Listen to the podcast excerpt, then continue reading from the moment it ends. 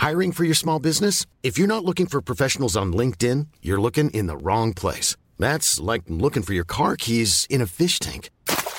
LinkedIn helps you hire professionals you can't find anywhere else, even those who aren't actively searching for a new job but might be open to the perfect role. In a given month, over 70% of LinkedIn users don't even visit other leading job sites. So start looking in the right place. With LinkedIn, you can hire professionals like a professional. Post your free job on linkedin.com slash spoken today. Hey, I'm Ryan Reynolds. Recently, I asked Mint Mobile's legal team if big wireless companies are allowed to raise prices due to inflation. They said yes. And then when I asked if raising prices technically violates those onerous two-year contracts, they said, what the f*** are you talking about, you insane Hollywood ass?" So to recap, we're cutting the price of Mint Unlimited from $30 a month to just $15 a month. Give it a try at mintmobile.com slash switch. $45 upfront for three months plus taxes and fees. Promo for new customers for limited time. Unlimited more than 40 gigabytes per month. Slows. Full terms at mintmobile.com.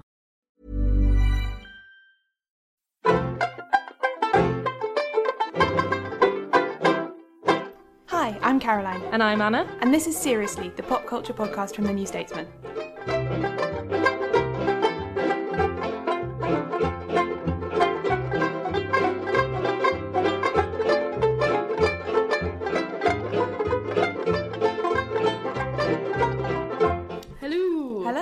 Welcome back to another episode of Seriously. We've been quite boring this week, so we thought we'd go straight in and read some of your emails because you're more interesting than us. So we've had an email in from Matthew Blackstad who says, Hello. First, I wanted to say how much I'm enjoying Seriously. I love to read these bits out of the emails, even though I know that's like, if we were on the radio, that, that would be poor etiquette. So, yes, he's complimented us. And he says, Even though I'm in my 40s, I haven't felt, as one of your listeners suggested in a recent email, that you have a bias towards youth oriented content. He says, Of course, fandoms tend to be young, but they aren't exclusively so. I'm still totally a Marvel nerd, even if convention says I should have grown out of that rubbish a long time ago, which is really nice. Thanks, Matthew. And then we've also had an email from Joe who got in touch to talk to us about Diana Wynne Jones and the lives of Christopher Chant, which I recommended Anna a couple of weeks ago. And she says that I, I think people don't usually read this book first, which maybe explains, Anna, some of your like, difficulties with kind of getting into the world, that you weren't actually supposed to read this book first, sorry. And then she also says, I wanted to recommend the maddest book I've ever read by the same author. It's called A Sudden Wild Magic and it's super, super weird. Excellent recommendation. The thing I really appreciate about it, though, is that the main character is a woman with a toddler who she has to look out for through the whole book. It's the only book I know where a young mum gets to have a mad fantasy adventure. That sounds really great, and I'm totally going to read that. Thank you very much, Joe. That sounds awesome. And then we've had another email in from Jeremy who says that the podcast's excellent. Thanks, Jeremy. I saw Inside Out on the strength of your review, which I would never have done in a million years otherwise, and I ended up seeing it twice. I loved it so much. That's brilliant. oh, that makes me so happy. Me too. Jeremy also says, I would be grateful if you could do a few links to good fan fiction. You say it exists in your first podcast, I don't doubt it. I just suspect there's a lot of rubbish that I would have to wade through to find it, and as someone completely unfamiliar with the genre, I wouldn't even know where to start. Which is a good question. It's quite a difficult one to answer, isn't it? It is because we don't know what you're into, Jeremy. And this is the thing fan fiction exists for almost everything you could name, and a lot of things that you wouldn't even expect to have fan fiction. And quite a lot of, for me anyway, the enjoyment of it is dependent on your investment in the thing it's from. I mean, mm-hmm. fan fiction is generally considered in the kind of academic media studies of this type to be a transformative work, i.e., it takes something original and transforms it into something new. So without knowing what your preference for the original is, it's quite hard to recommend you things. So if you could let us know, then we can maybe try and be a bit more helpful. But generally, places like fanfiction.net and archiveofourown.org are good places to start. You can sort of sort by genres and shows and books and stuff and characters and hopefully find something you like. But if anyone out there listening is like, well, I don't care what you're into, but this fan fiction is amazing, then let us know too. Because Yes, we're would be always keen to find more stuff. Yes, um, emails to seriouslypod at gmail.com or tweets to srslypod on Twitter would be great. Oh, and we have Facebook now as well. We should mention this. I am, Yeah. in a very lackluster fashion, I'm trying to do a Facebook page. Facebook.com forward slash srslypod. The first thing we're going to talk about this week is the intern. she says that drum roll was because I forgot, but it's the intern. Uh, we both went to see it over the weekend, didn't we? And it, the cinema was packed out. I know. I mean, I've already bored Anna with this story about how I tried to go to one cinema and got the time wrong and then had to go to another one and then got stuck on a bus and stuff. Very boring.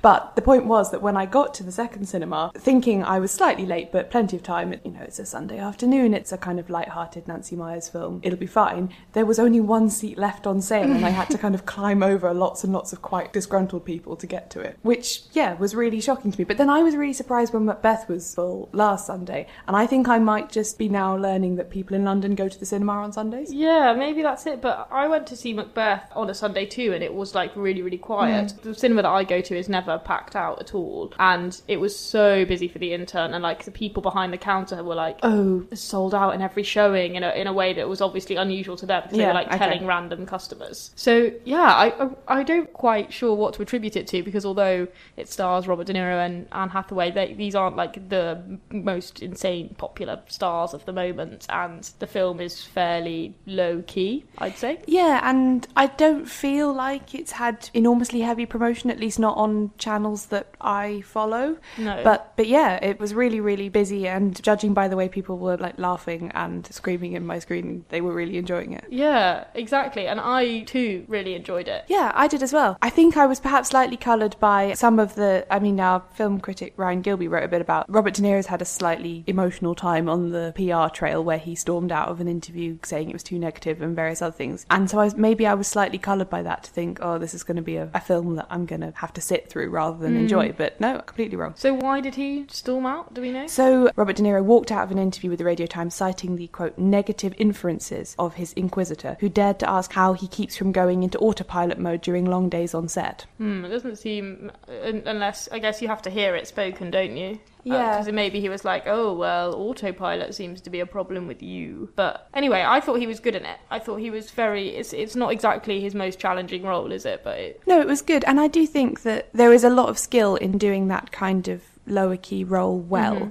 Like in the film, there's that bit where Jules, uh, played by Anne Hathaway, who's kind of his much, much younger boss, he's, he's her intern of the title, she says, I wish you didn't have such a transparent face.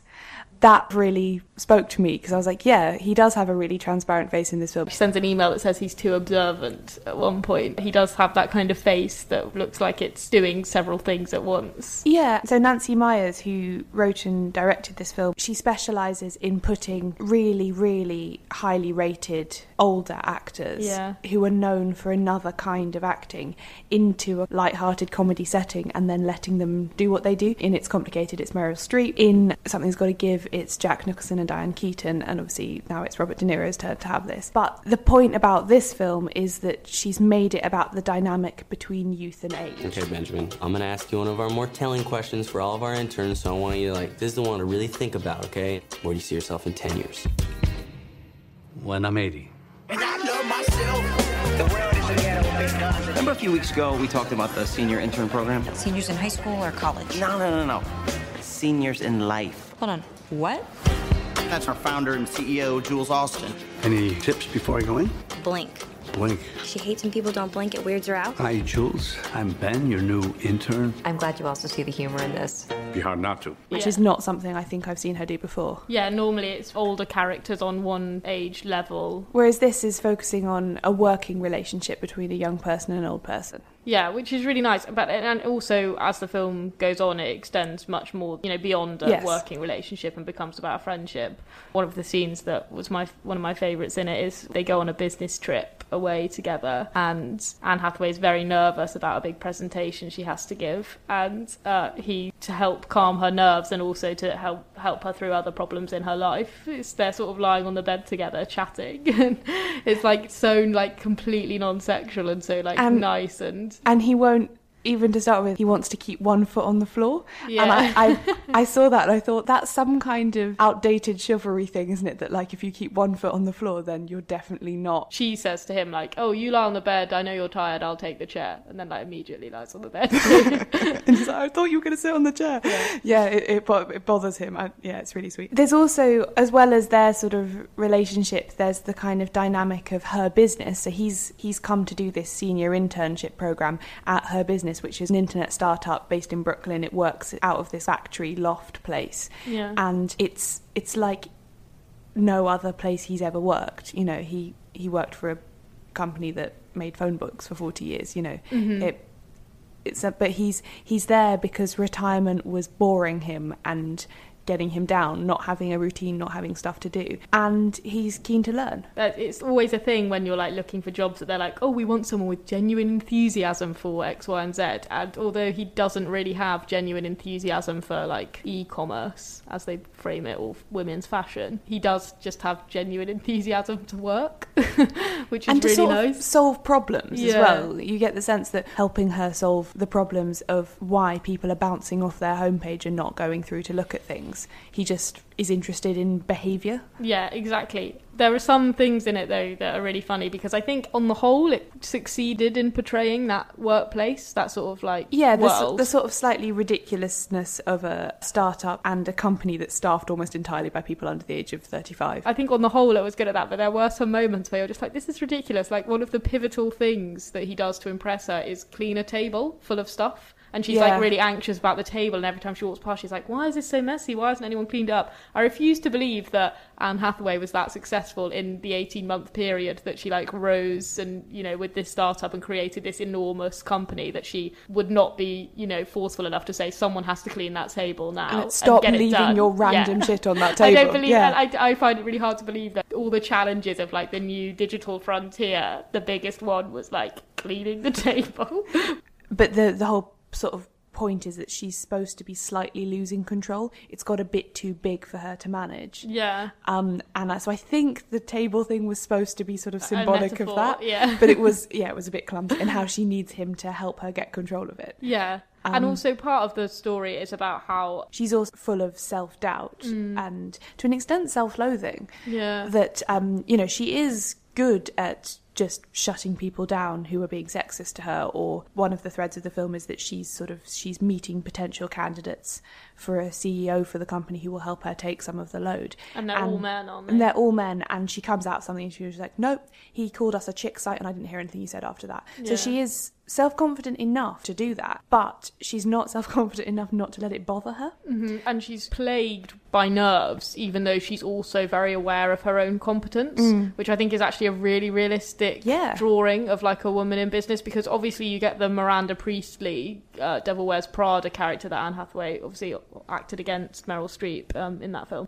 You know, they tried their best to sort of lend her some vulnerability towards the end and make it well drawn, but like, actually, are there really Miranda Priestlys in this world? Like, I know that it's supposed to be Anna Wintour, but like, I think most successful women aren't in that mold necessarily. And all the women I know, certainly who are really successful, are much closer to that Anne Hathaway Yeah. character in this. yeah you can both be aware of imposter syndrome and also experience it at the same time Exactly. I think yeah In so fact, that's probably the most likely. If you Yes. suffer from it, that's Yeah, yeah. probably exactly what's going to happen. you can know it's a thing, you can know you have it, and then at the same time feel troubled by it. But um, yeah, so I thought that was interesting and nuanced and well done. I enjoyed slightly less the intersection with her domestic life, in that her husband, I just wasn't particularly bothered by him. I just every time he was on screen, it was like you're just using up time that could be given to something else. Um, Yeah, because her family life basically is obviously she's had a real quick rise to success, and her husband has sort of, because of that, agreed to take a back seat and become a full time dad when actually before he was more successful than her. And he's this kind of like ginger hipster with a fairly weak chin mm. who and a bad haircut. Yeah, he, he kind of like, he's like 70% towards being like the attractive hipster mold, mm. but he like doesn't, he's kind of punching above his weight a little bit and that I kind of felt like Anne Hathaway could do better. And then this is spoilery, so if you're going to go see the film, don't listen to me now. But he, it turns out he's having an affair. with one of the stay-at-home mums from the school gate. So Yeah. it's like, well, she puts this own interpretation on it, doesn't she? That in order to sort of reassert his masculinity after having been, you know, kept in the home, he picks the opposite of her, like someone Yeah. who has chosen to make that noble sacrifice for their family, not someone who's let someone else do it and gone and gone with her career. Yeah. Um. So yeah, he's just annoying. But the best bits in the film really are like when Robert De Niro is like, now I hate to be the feminist among the two of us, but like you can be successful and not expect your husband to cheat on you. Like it's, And- and it's not- not, don't feel sorry for him because he like sacrificed stuff to be a stay at home dad. Like yes, that's that's a good choice, but that doesn't entitle him to like then sleep with other people. Yeah, that was a great not the deal. and, and also when he's trying to say to her that you don't have to try and understand what he did. You don't have to, in some way, think that you contributed to his behaviour by choosing your job. yeah. not that you even have chosen your job. You're still very involved with your daughter and all the rest of it. Yeah, it's so that that was good. And and for me, again, spoilery, but ultimately not resolved because Robert De Niro's character is very much like, don't go back to your husband after he cheated on you because like you're just giving him permission to do it again and Mm. like you deserve better. Basically, Jules is like, I don't want this to end and I'm not really ready for it to end, so I'm going to try really hard to Mm. make it work. And then, I mean, I guess it's quite am- ambiguous what actually happens at the end, but they seem to reunite, and he seems to have ended his affair, She and it just feels a bit like, chance. Yeah, and it just feels a bit like, mm, we just because he ended it himself, are we really saying that he's therefore like redeemed? I don't know. For me, Mm. that was a little bit like, it did feel perhaps to me a bit more realistic. I think probably narratively for the film it would have been more satisfying if she'd gone, No, get out of my life. I'm an awesome single parent now. But Mm. I don't know, I feel like in real life a woman with her responsibilities at work, you know, she's in the middle of a big expansion and hiring someone and, you know, with a young daughter and all these other all this other stuff going on, probably she would postpone the decision. yeah, and She- they do. There's a lot of emphasis also on the length of the affair, so we know that it's probably like less than a month. Yeah. which I guess makes a difference. But I still kind of felt like even if she was going to take him back, I wanted to hear a really good justification Yeah. for it. Um, we didn't hear that, and maybe that's because Nancy Meyers actually wanted to leave it more open to interpretation than I felt like it was. I think there's a couple of things also to talk about just with Anne Hathaway. Mhm. There's been an article on BuzzFeed recently that sort of pegged to this film that's gone round everywhere called Anne Hathaway Can't Win by Anne Helen Petersen, which identifies this thing called Anne Hathaway syndrome, which she Mm. defines as when you work hard, when that work is awarded, when your body and beauty match societal standards, when you check every box and still everyone tells you you're doing it wrong. That's Anne Hathaway syndrome.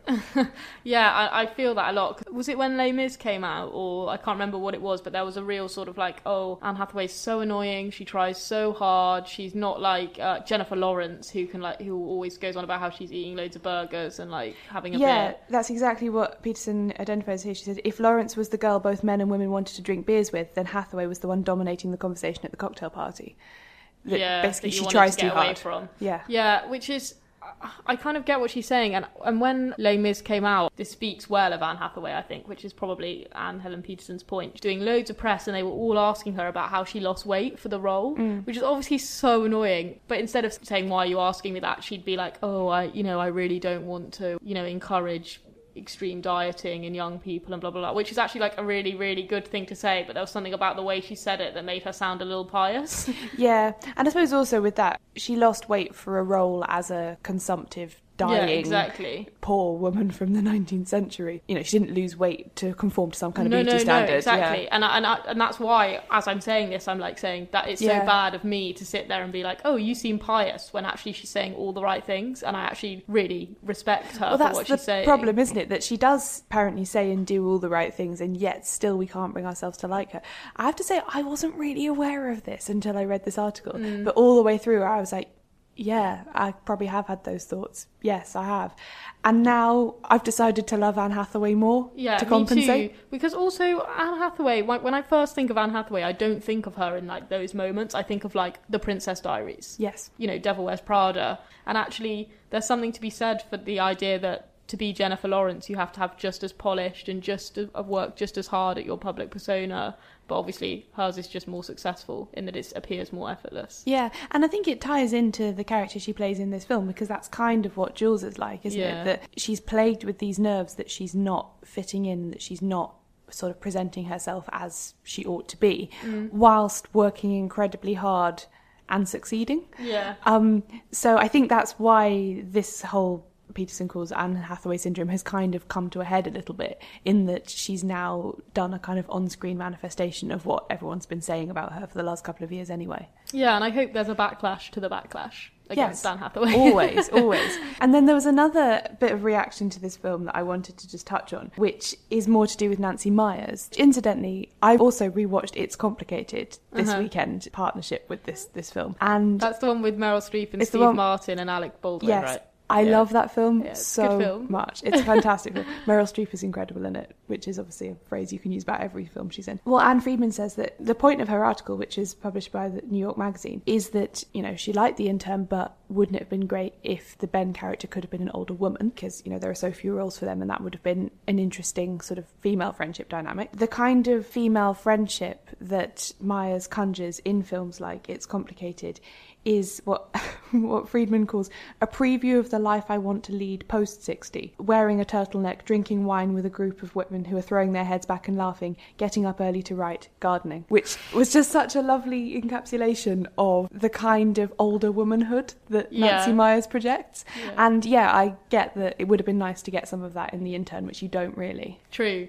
Though, can I say, I would, I envisage myself living my entire life wearing a turtleneck, drinking a glass of wine, surrounding myself with women laughing loudly. I'm kind Yeah. of, the only thing missing right now is the wine. Yeah. From that description. Yeah, true. But um, but yeah, the gardening and the getting up early, we can add that on post sixty. Yeah, but I, I think those are kind of aspirations and realities that you don't get to see women doing on film that Yeah, much, true. but you do in a Nancy Meyers film. Yeah. And yeah, I really like that. On balance, a, a really nice comedy and also with some kind of- underlying issues that are good to talk about. Yeah, I'm still mystified by its like blockbustery style Yes, of success in like London cinemas, considering it is a very low stakes, Maybe jolly there's affair. nothing else out at the moment. I don't know, but uh, but I did really enjoy it. So cheers, Nancy, for that one.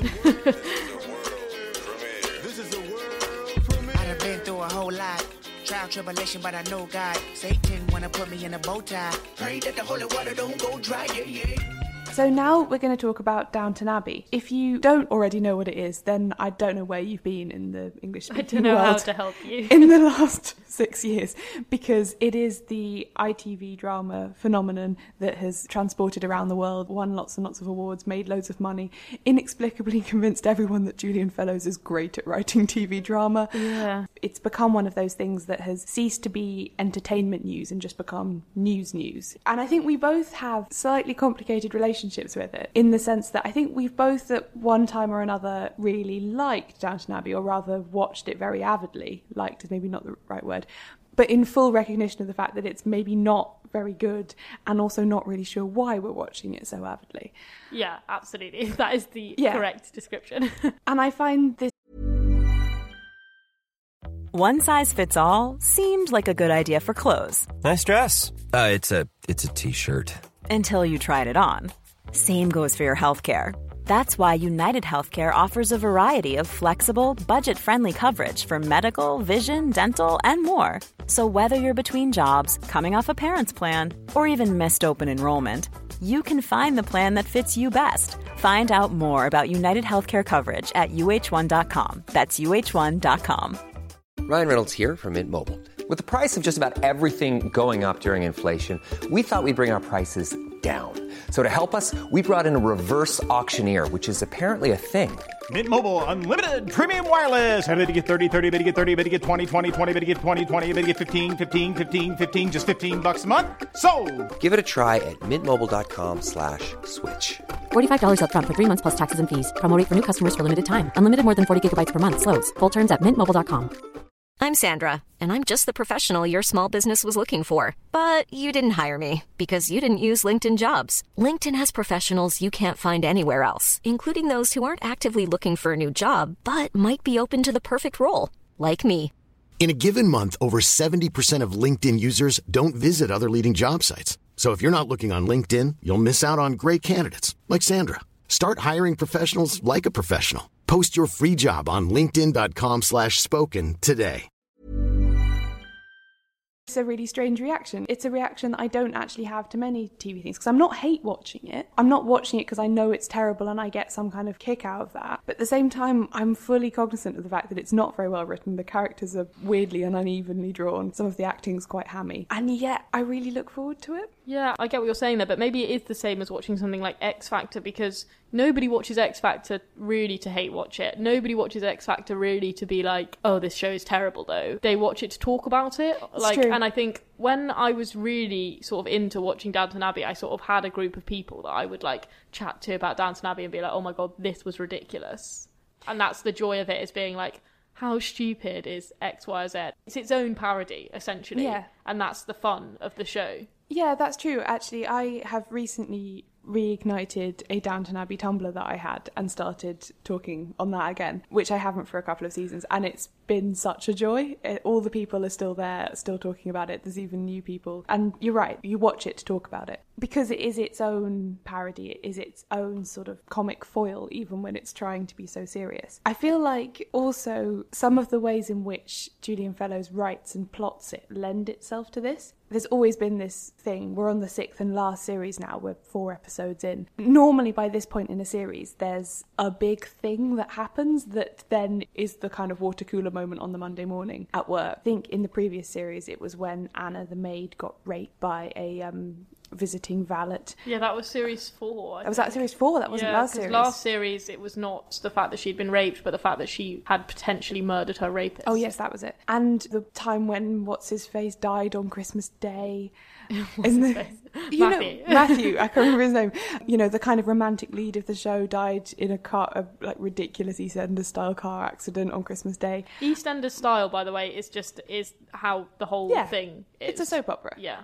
And it's interesting that one of the, I think it's the producer, once said in the Q and A that when he and Julian Fellowes were first talking about doing something like this, it was because they spotted that there was a gap in the market for a soap style upstairs downstairs class historical thing. Like it didn't become EastEnders style; it was conceived as such. Yeah, exactly. And that's why it's so funny that it's treated sometimes as like something that was actually written in that Yeah. time. Like in that, it's sometimes treated much more like a period adaptation Yes. than it is a complete modern Because soap opera. because of the costumes and the setting and Yeah, I which guess. are wonder- like really well done. Like yeah. I think the success in the show lies often in the detail of its like construction and the period effects and stuff. Though I don't know if everyone watching this will have the same thing, but they- they have these like really annoying Amazon adverts. Yes. Before and after, you know, in it, as this kind of sponsorship thing in each ad break, which like break the fourth wall in a really annoying Yeah. way. So it's like people in period costume, and then someone is like on set, and like it, this series, it's just like some creep like wooing one of the actresses, which is annoying anyway. But it's a bit like, oh, I was watching this period drama, and now you're gonna like have someone in, wearing period clothes, but also with a puffer jacket over the Or a- tops, just to like really a. Kindle. Yeah, yeah, exactly. Yeah, that is a bit irritating, but you know, it, it's making ITV a lot of money that they're then putting into X Factor, so you know, we can't complain. Yeah, so this this series there hasn't been the kind of big inciting incident so far, and I think this is because it's the last one, because Julian Fellowes is going on to write other stuff, and because they've said that they want it to kind of bow out before it outstays its welcome. Yeah, which I think like they're teetering very close to the edge Yeah, for that I was decision. It's say- like, well, it pretty much like So the problem with this most recent series is that they've got that ending thing. They're trying to tie up every storyline and give everybody some kind of resolution, even people who haven't previously really had any. So like last night's outrage on my Tumblr was the fact that we seem to be being presented with a sort of fait accompli that Daisy is kind of going to be in a relationship with Andy the footman, even though yeah, we've had like one exchange of eyes. one exchange of eyes, as far as we can tell, they've never been alone in a room together. Yeah. And yet, for some reason, he seems to be talking about like wanting to run her father-in-law's farm with her. It makes no sense. That's the kind of stuff that makes me want to like grab Julian Fellowes by the neck and shake him roughly. Also, because Daisy has been round all the like footmen. Yes. it's just like, oh, here's a footman for Daisy. Here's another footman for Daisy. This little piggy Yeah. died of consumption. This little piggy became a chef. This little piggy quite wants to have a farm one day, so maybe go for that piggy. Like it's a bit ra- Yeah, that's really annoying. Yeah, but the whole thing is a bit like that in that although it's very formulaic in some ways and very, very so on the level of like individual plot threads in each episode, they're structured in a very familiar way. Oh, two people have a misunderstanding, problem arises based on that misunderstanding, problem is resolved, and everything goes back to normal. Basically that on an episode by episode level. And then the structure of the episodes are identical each time, as I think we've talked about Yeah. before. Like each plot gets about ten minutes of screen time. No matter how big or small it is. So Yeah. this this really angered me in the not the most recent one, but the one before last, episode three, where we got the wedding of the butler and the housekeeper. That got the exact same amount of time as like a minor disagreement between two other servants who are barely in it and who has not been touched on again. Mhm. So this very segmented attitude to plotting, you don't get any hierarchy of storytelling No. And there's not really much like overlap between plots, even though sometimes they'll make it seem that way by like having them set in the same room. And then on a series level as well, as you've talked about, there's the same kind of like points in the season where there will be climaxes and dips, and then the Christmas special will have something shocking in it, and blah blah blah. Despite all of that, a lot of the time the fates of the characters can feel very last minute and random, Yes. as with Daisy. Sometimes you can just feel maids being shunted off to God knows where, and like all this kind of stuff doesn't really follow any sort of pattern, so that can be a little bit confusing. And as you say, characters like change wildly season Yes. to season. So I think the best example of this is Barrow, who begins as like a complete cartoonish villain, and then when they decide to give him some vulnerability, has a plot line about him being gay and then once they've done that they're a bit like oh well we can't go back and like continue with this, this evil guy because maybe that would be slightly homophobic. And also like people kind of have empathy for him now so let's not ruin it. So then he just becomes like quite nice with like a little bit of an edge. And it's like very your opinion on barrow will change hugely depending on when you see him it doesn't really feel like development Yeah, and there was also one particular episode. It was the one where they were playing cricket. I can't remember when it fell. Yeah. Where he was sort of very noble. He was very noble, and they were going to call the police and report him for being super gay, and then they weren't because he was good at cricket. Yeah. And oh yeah, that was that was the most frustrating. Exactly. thing. And like Lord Grantham, his opinions change with the wind. Yeah. They often try to draw him as this very backwards looking person. So for example, in the first season, the real like fear is that he will discover that Mary had sex. And Yeah. it's like such a big deal because if if Yeah. she if he finds out like supposedly Mary will be cast out of the home forever and blah blah blah. And then in this season, I mean, literally it's the difference between what like 1915 and 1925 or Yeah. something ridiculous. In this season, he like finds out Mary has sex, and he's like, "Good news! I think you should be in charge of everything. This shows that you're very responsible." And you're like, "What?" like, like I don't disagree that, Yeah. you know, but it's just so weird because his character is just so like up and down and. They're not very like in tune a with the opinions of the time. They don't try very hard to like in, because that's distasteful. So for example, everyone's really nice to the servants all the time, which Yeah. is like obviously not how it would have been, but Also, it's more palatable. You just you just wouldn't let your butler and housekeeper get married and then pay for them to go on their honeymoon. Yeah. You just wouldn't. You'd you maybe you'd like let them retire and wish them well, but no, would But this is happen. part of the whole like problem with Downton Abbey as like classist nostalgia in that it makes it look like quite a jolly affair for everyone to like have servants and you know unelected rule and all these things seem like quite cheerful and nice when actually none of it's it, I do feel like more in the first season there was a lot more about like the struggles of people downstairs against Yeah. the, Well, and we- then they just kind of did away with that. We got a little bit of that in the most recent episode where um, Gwen, who's a former housemaid, came back as the wife of someone that they were having a posh meeting with. Mm. And she explained how it was Lady Sybil, daughter of the house, who helped her get her first job as a secretary. So you found an opportunity and took it. Brava. Oh, but I didn't find it. Lady Sybil found it. Sybil helped you. Yes.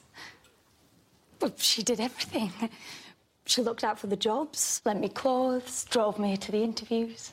But one time, I remember the horse went lame and we both got stuck in the mud. And oh, the talking we had to do when we got back. I remember we were so worried, but she never said a thing about you. It was our secret pact.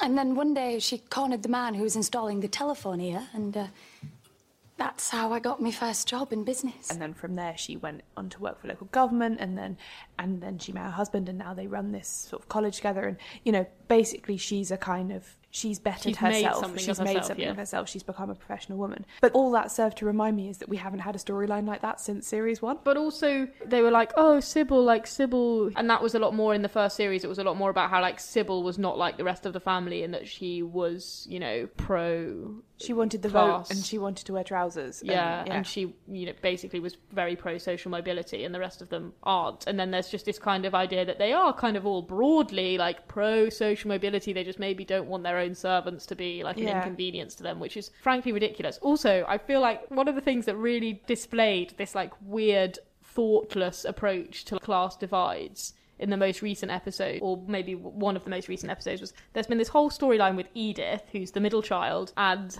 her baby. So she got pregnant by someone she was intending to marry who just like completely disappeared off the face of the earth. She had the baby, she was going to give it up for adoption, couldn't bring herself to do it, decided she was going to keep it, realized she couldn't keep it because she would like be turned out of the home, which again, really inconsistent because like Mary can have sex, but Edith can't have a baby. You Yeah. know, all this stuff. But then ends up like having the farm hands who live on their estate adopt the child and raise it as theirs so that she can still be around the child. And then that actually becomes too painful for her and she like takes the child back in a convoluted way. She it's meant to be her adopting the child that the farm hands have adopted Yeah. in order to give it a better chance in life. This is the kind of thing you have to get on board with with Julian Fellowes. Absolutely bizarre. Anyway once that's all done, the woman who had adopted the child, the wife of the farmer on the estate, gets very emotional because, understandably, she was raising this child and then tries to steal the kid back. Not really, but like just has an emotional moment where she like mm-hmm. takes the Yeah. child. And then the agreed thing to do is like Edith is like, this is honestly far too difficult. I'm worried for the safety of my child. They have to leave. And then they like kick. They They, get kick them out. They yeah. kick them out. Like after being like, "Hey, farmhand who has nothing to do with me, can you adopt my child so that my family don't think that I got pregnant out of wedlock? And then also, I'm just gonna like take it back and kick you out with no." And then the way that it's written is so that the like farmer and his wife are, are very like, "No, we understand that this is for the best, and thank you so much for your kindness, sir." And they're like, "No, thank you for your kindness. You have done so much for this family." And everyone's like pretty chill about it. And you're like, "This is nonsense, Edith. You're pure evil. That is like awful. The most awful things ever happened." But everyone's quite like. No, they're nice people, really. Like, just circumstance intervened. And you're like, no, No, you you're all terrible. You're all like completely think that you can just bulldoze over everybody's lives. And, and not dissimilar thing happened in, in an earlier series, didn't it? When that maid got pregnant by the sort of nasty soldier guy. When Yeah. yeah, and then she uh, when the house was being used as a kind of convalescent home during the war. Incidentally, don't speak to me about the war. The Downton Abbey war years were terrible. um, and and mention the then you know his parents trying to adopt it, and it was yeah, it was awful. Yeah, so Julian Fellowes not good at writing. There's a lot of adoption storylines. storylines. There's a lot of like troubled pregnancy plot lines. It's it's mad. Yeah. Basically, it's mad. But I think the thing that's most annoying about it is like everyone in it is terrible, and the illusion is that everyone there is quite nice. Yeah, and yet we just want to watch it and talk about it. It it Yeah. operates. it- yeah, it As you can tell from like yeah. ranting. it operates in some way in this brilliant, brilliant space where you hate it, but you can't stop telling people about it. Yeah. Um, and for that alone, it is a phenomenon that will not be forgotten quickly. I don't think. Very true.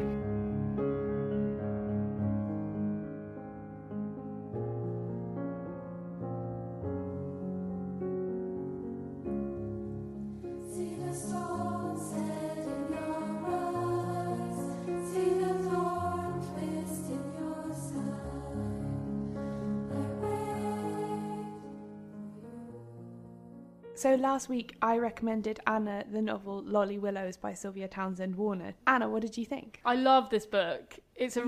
really sweet little book. Well, maybe sweet's the wrong word, actually. I don't want to patronise it. As you described it, as a story about a woman whose father dies. She moves to London to live with her siblings, and then she eventually decides she wants to move back into the country and becomes a witch. For me, I thought, like, okay, so the first, like, 20 pages, and then we, like, see her witch life for the rest Mm. of it. It's not. It's, like, mostly, really, about her life in London, like, maybe And about her very gradual realization that this isn't the life she's chosen. Yeah. So I'd say at least the first half is Yeah. deals with that, and then after halfway, at some point, she moves to this town called Great Mop and begins her sort of lonely life in the country. Lonely is the wrong word. Solitary. L- solitary. Yeah. No. No negative connotations implied. And then her nephew basically just like turns up in Great Mop and is like, "Hey, I've come to live with you, Aunt Lolly," and she's like, "Oh Lord, no." this is not what I asked for. And he like follows her around. He's kind of painted as like an annoying puppy, isn't he? Because Mm. he's quite cheerful and well intentioned, but he's just Very inconsiderate. yeah, very exactly. In the same way that these Downton Ab- Abbey characters that we've just ranted about, they have no concept that like people might not want their involvement in their lives. Mm. Very much the same. The thing that I thought was clever about it is it could be not supernatural. If you were the kind of person to be like, oh, how can I explain this as there being like no supernatural elements involved at all, you could do that. So a cat turns up, basically. Yeah. The, the cat kind of chooses her. Yeah, so she's kind of sat there. I mean, she is at the moment that the cat arrives, she is kind of like stewing in hatred. She's just like, I hate this guy. Why won't he leave me alone? Mm. And as that happens, this cat kind of strolls in, bites her so that she bleeds, and then like drinks her blood. And she's Mm. like, Of course, it is Satan's cat. And you're like, Yeah. Okay, big assumption, but sure. And then the rest of the the novel kind of plays out with her being like, Of course, this is a witch thing.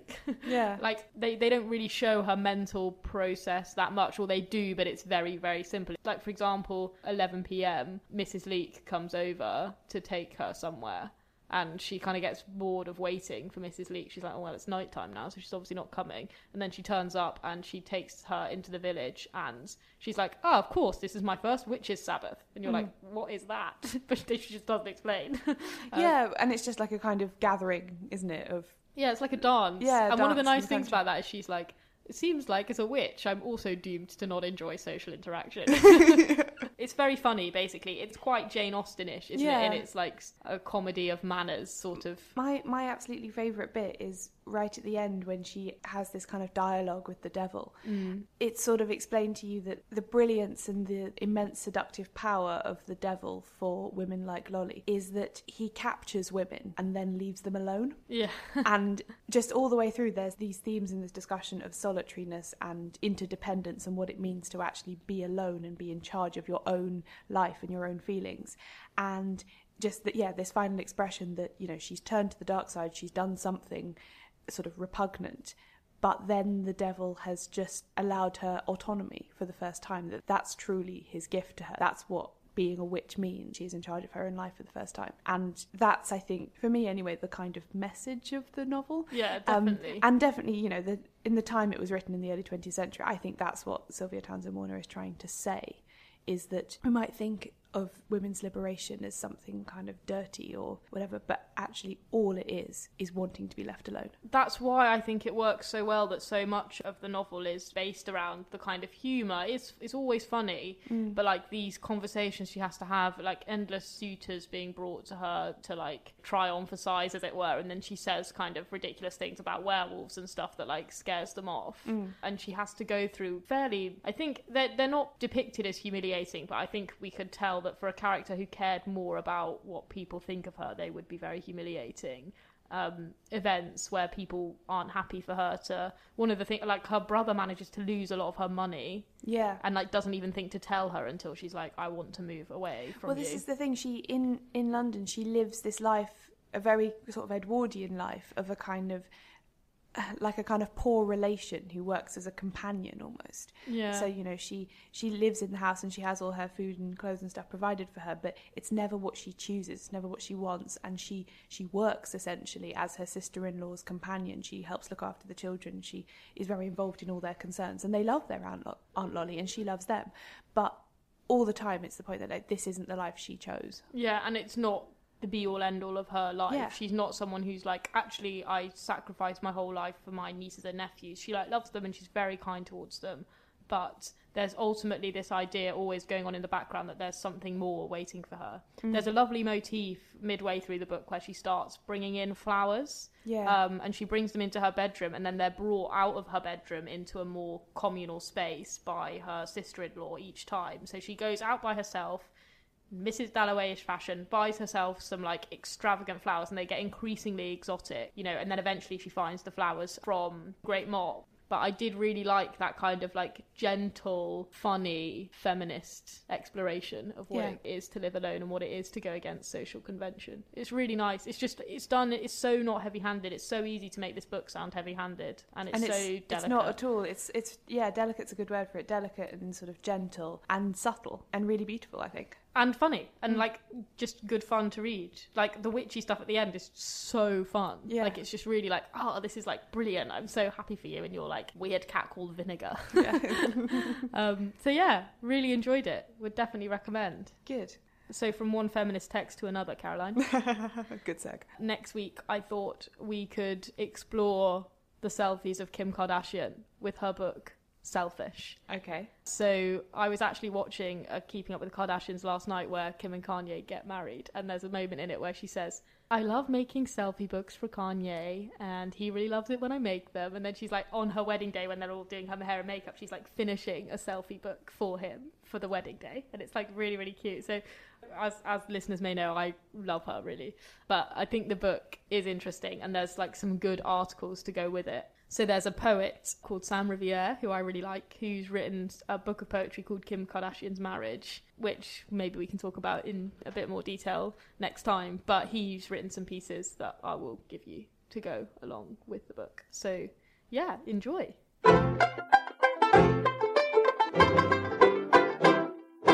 Thanks again for listening to Seriously, the pop culture podcast from the New Statesman. And thank you to all of you who left reviews on iTunes for us this week. We'd also really like you to come and like our Facebook page. We've only just started it and it's being run mostly by me, who's not very good at Facebook, so I really need your input. You can find it at facebook.com forward slash seriouslypod.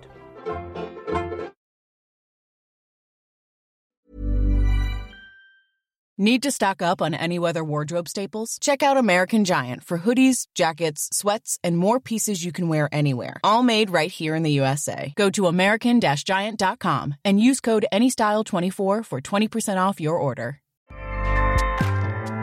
ACAST powers the world's best podcasts. Here's a show that we recommend. The Real Housewives is a guilty pleasure for most, but if you're looking to not feel guilty about that pleasure, tune in to Everything Iconic with me, Danny Pellegrino, where I break down all the messy moments and behind the scenes antics of Bravo's popular franchise. And on Everything Iconic, I also interview celebrity guests like Kelly Ripa, Keke Palmer, Drew Barrymore, Cameron Diaz, and more about their guilty pleasures, their past work, and so much more. So if you're pop culture obsessed and find yourself watching way too much reality TV like me, tune in to Everything Iconic with Danny Pellegrino wherever you listen to podcasts. ACAST helps creators launch, grow, and monetize their podcasts everywhere. ACAST.com.